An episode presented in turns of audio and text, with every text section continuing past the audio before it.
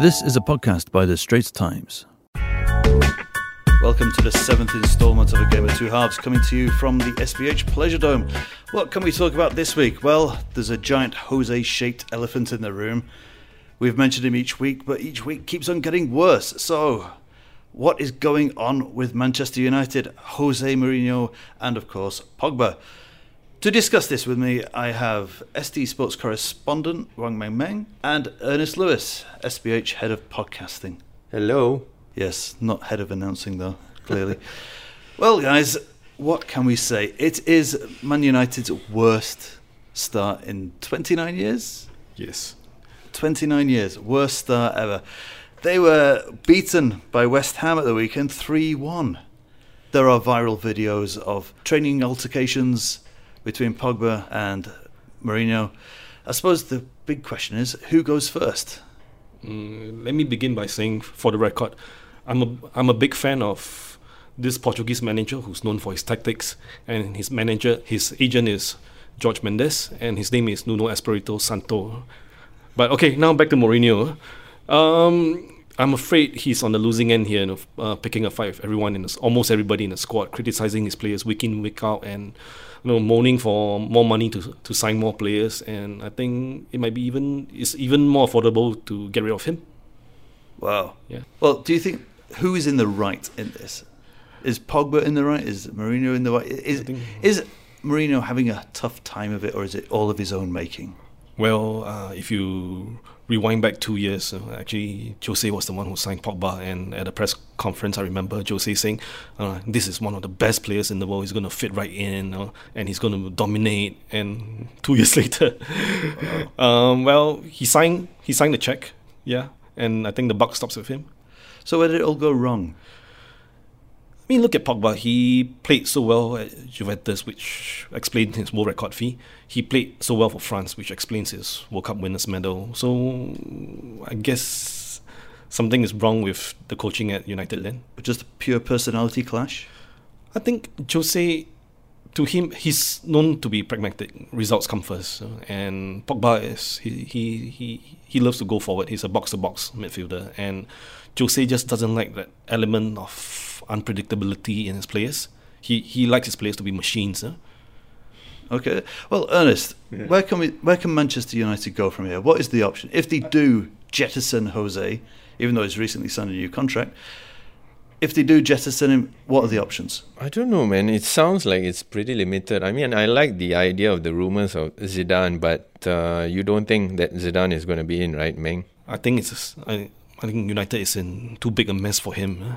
Yeah, especially after three seasons and three Champions League. I mean, anything. I think United would be a step down for Zidane right now. Okay, and then the candidates are quite short for him, right? I mean, quite short for Man United at this moment. The, the question is, do you want to get rid of a manager so early in the season, or should you get him get rid of him now, earlier than later, or decide that yeah, maybe this season is almost written off, and then really just try and concentrate on a replacement in the next coming months? So Van Halen. Could be. I mean, who who knows? I mean, he did quite a rescue job actually the last time round, but Well, that's his that's his stuck in trade, isn't it? yeah. He he just dives into clubs and rescues them for a, for a season. Yeah, and I I feel like Mourinho. I mean, I wished actually he had joined Man United earlier, earlier in his career. You know, at the time when Ferguson was thinking of, yeah, I thought he was in the ascendancy at that time in his career. These days, it seems like a tired, repeated script, right? I mean, the second stint with Chelsea, he started to berate the children, uh, the the players, and treat them like children. It's getting tiring. Yeah. Yeah, it, the the luster has gone from his genius, as it were. Meng, do you think he's? Uh, you were saying before that he should go down uh, or lower his uh, level. That, that was what worked for him earlier in his career, you know, because he was at a club. You know, uh, he started at Porto, you know, which wasn't doing well, and his methods worked. You know, it you know it kind of motivated the players to try harder, run faster, jump higher for him, and it worked at Inter Milan, which has been a sleeping giant. He woke them up, but at a very big club like United or Real Madrid, I mean, these are superstars with su- superstar egos. huh? They cannot accept anyone coming in, you know, moaning at them, whining at them. You know, you're wrong, you're wrong, you're wrong. You know, respect, respect, respect. Yeah. So he he should be the one showing respect to the players, getting them on side, get winning the dressing room, you know, like how Klopp hugs his players, you know, how Pep improves his players, rather than just hearing this broken old record going at them day Are you after day. suggesting he needs a little love in his life? A little bit of friendliness, a little, Yeah, a little yeah, bit of touchy feely. Yeah, it wouldn't hurt. Uh. He, he it was he was like that in his first spell in Chelsea. Yeah, the players loved him. You know, like I mean, he had all, all kinds of romances with like Frank Lampard. He Claude protected Makelele. them, right? Yeah, I he remember protected he them. stood up for them. Yeah, he stood up for them. You know, he signed Ashley Cole. yeah, Well, who knows? By the time you listen to this, he could be gone. He could still be there. Who knows? Uh, but that's where we'll leave our current updates in the world of Jose. And we'll move on to other machinations, Machiavellian machinations, as it were, in the world of F1. One of my favourite quotes from the weekend has been I would rather be the baddie today and not the idiot at the end of the year. That quote came from Mercedes uh, Formula One boss, Toto Wolff, the fantastically named Toto Wolff. I mean, come on, if you're going to name your kids, Toto Wolff is an option, surely. Yeah. Toto. Anyway, he was justifying his decision to tell Valtteri Bottas to give way and give the victory at the Russian Grand Prix to Lewis Hamilton, his teammate Lewis Hamilton. Now, this brings up a whole slew of issues. For some people, it's like, well, this is you know business as usual at F1. Some people are, it perturbs them. May, what's your take on this particular situation? Well, um, team orders are is they are, they are nothing new in F1. Um, You you can go as far back as 1955. You know, um, Mercedes were were at it, no, at Silverstone. So they told Juan Manuel Fangio to make way for Stirling Moss you know, to win the British Grand Prix. And I'm sure if you go back 2,000 years, uh, you can you can see the teams telling the chariots to make way for the other chariot. so it is nothing new, but it is something which is not so nice because it smells of like races being rigged, you know. And you, you you for fans they feel shortchanged because you're not getting pure racing. Uh, I guess it's like high speed K Long, right? Yeah, In a way. I mean, as a layperson, it always seems that there's two races, two types of races going on with F1. Hmm. One is about the pure form of, you know, I am the greatest driver. Then there is also the team saying, no, we will be a team and you will go by the orders. Hmm. But it's it's almost as, I don't know, a football club telling, you know, somebody, Yeah, don't, it's don't- interesting don't you score." mentioned the thing about uh, I'm the greatest driver because uh, okay we go back to 2002 the greatest driver than Michael Schumacher he was losing in the Austrian Grand Prix and the order the, the order came through the radio to uh, to his teammate Rubens Barrichello you know, uh, please make way for Michael and Rubens resisted and resisted until they have to bring lawyers in reading out his contract hey you sign as number two you know please uh, make way you know move aside yeah so that's how unpleasant it can be I'm sure. I mean, Yeah. it seems very unfair to some people. It's uh, quite heartbreaking to a driver when they know they have the skill to beat everyone. that's not the way you want to lose huh? no. Yeah, and apparently the team orders, I mean, they, they tried to ban team orders after that Yeah. season, right? But then uh, by 2011, it's Yeah, they, in the end, they, already. they end up speaking in Yeah. quotes. Oh, oh uh, multi 51 uh, is this situation, or you know, some code Yeah. words, yeah. So, and it even evolved into, you know, like, s- um, extremely complicated plots. Uh, uh, okay, and in fact, the most infamous one took place in Singapore. The very first Singapore Grand Prix, the, ver- the world's first night race in 2008. So I think um, it was won by Fernando Alon- Alonso, but it only happened because his teammate purposely crashed to trigger the safety car. Uh, his teammate was Nelson Piquet Jr. And um, after that, there was a big investigation. I think Nelson Piquet never came back to F1. Yeah. Wow. Mm. You make it sound so thrilling. I mean, th- this is a side of it that I've never really explored in Yeah. F1. I have to admit, you know, it's very much a.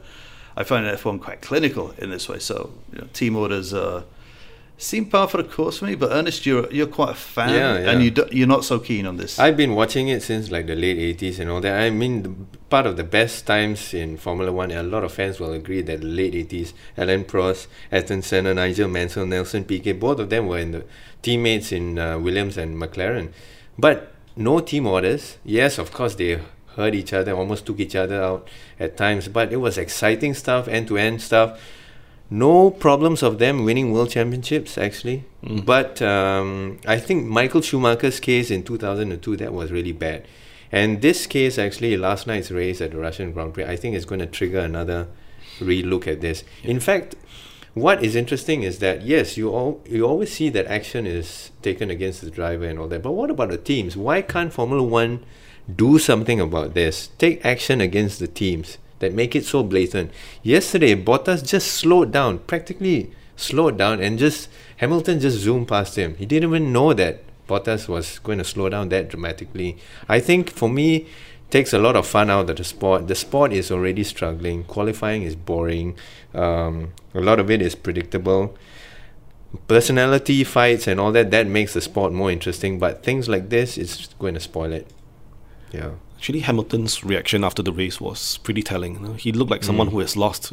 Yeah, he was consoling Bottas, and you know, and Yeah. that kind of shows that you know, how he feels about team orders. Hmm. Yeah, it sort of takes the fun out of the driver's uh, feeling of elation from winning the championship. You know, you don't want to know that you worked so hard just to be given the championship on a plate towards the end, you see.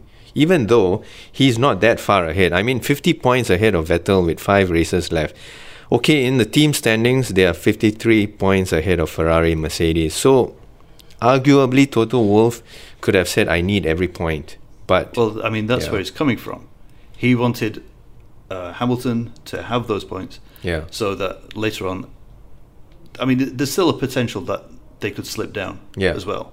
So he's looking at it very much from that standpoint. Yeah, he can do that, but fans like myself, I mean, over time we will just stop watching the races and forget about it. I mean, even I mean, I though suppose there is yeah. that element of drivers not even knowing if they are the best anymore. Mm. You're, you're just there because other people were told to not compete. Yeah, So you don't even know if you know who is the best. yeah, and you cheapen it for a person of immense talent like Lewis Hamilton. He clearly was capable of closing in on Bottas and making more of a challenge, not just like that, just to be slowed down and then just let Hamilton just rush past you like that. I mean, that is cheap, uh, cheap stuff.